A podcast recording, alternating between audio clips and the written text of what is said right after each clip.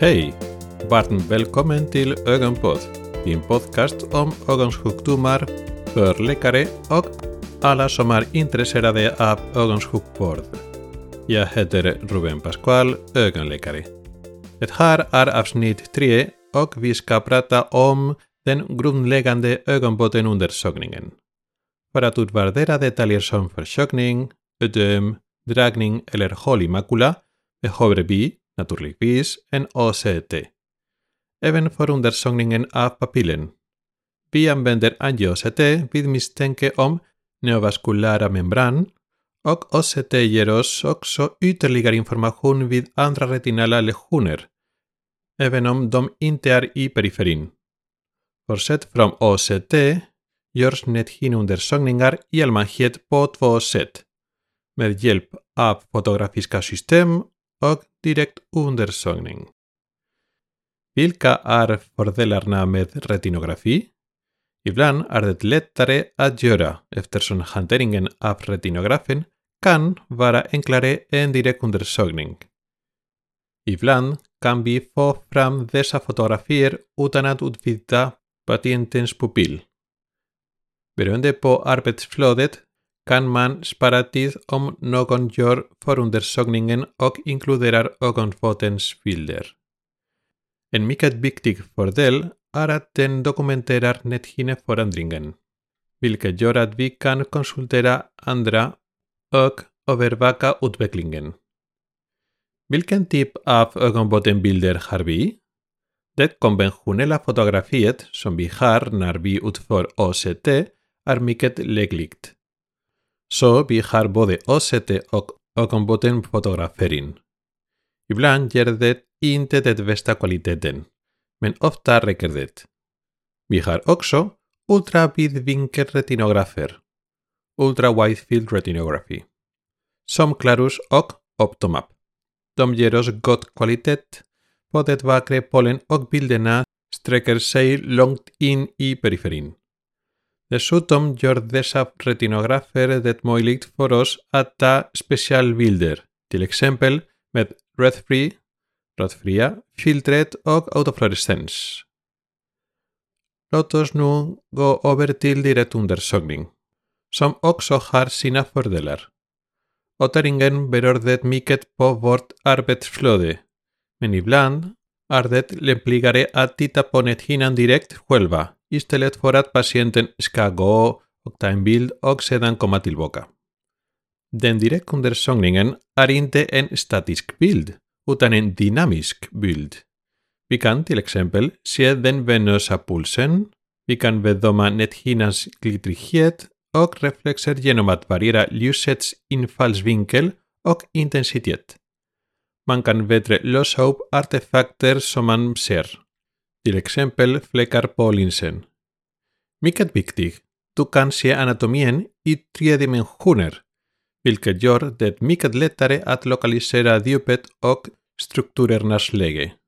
Om du også anvender biomikroskop, kan du vælge at ikke anvende diffust lys utan en spalt, hvilket har sine fordeler.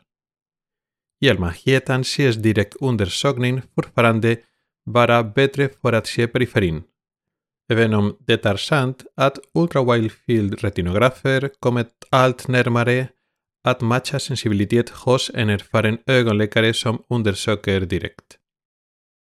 Vilka typer av direkt ögonbottenundersökning finns det?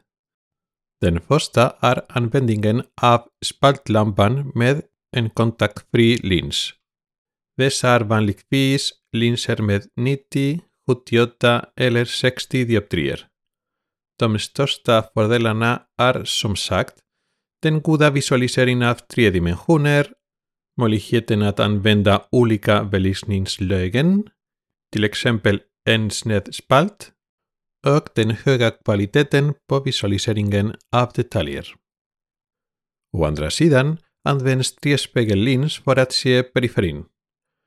För de flesta oftalmologer är detta den bästa metoden för att se den yttersta periferin.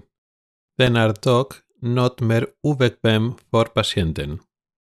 Hudoftalmoskopet eller panoftalmoskopet används i större eller mindre utsträckning beroende på vad som är brukligt på varje specifik klinik eller sjukhus.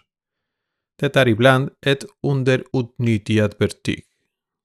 Det är sant att det inte ger så bra detaljer för den bakre pollen, men det gör det möjligt att få en global och gemensam bild av hög kvalitet av hela näthinnan.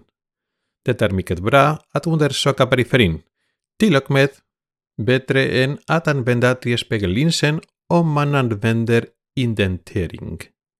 Indentering innebär att man trycker in ett instrument genom ögonlocket i sklera så att mycket extrema områden av näthinnan blir synliga. Det gör det också möjligt att dynamiskt undersöka misstänkta lesioner.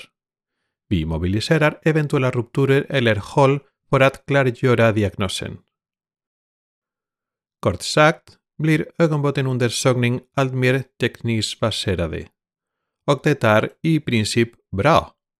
Det är en bra idé att använda de tekniska verktyg som finns tillgängliga för att dra nytta av dem. Men vi bör inte använda dem för att ersätta vårt behov av att undersöka näthinnan direkt. Vi måste vara medvetna om nackdelarna med varje typ av undersökning och kompensera för dem. Direkt undersökning gör det inte möjligt att jämföra eller dokumentera. Men ett fotografi visar dock inte dynamisk information. Det kan förlora vissa detaljer och visar inte tredimensionella bilder. Och för ST-läkare spelar en stor roll att utveckla färdigheter i alla former av direkt undersökning av näthinnan. Annars kommer deras diagnostiska förmåga att vara begränsad. Och det var allt för idag. Jag hoppas att du gillade innehållet och tyckte att det var nyttigt. Tack så mycket för att du lyssnade på mig.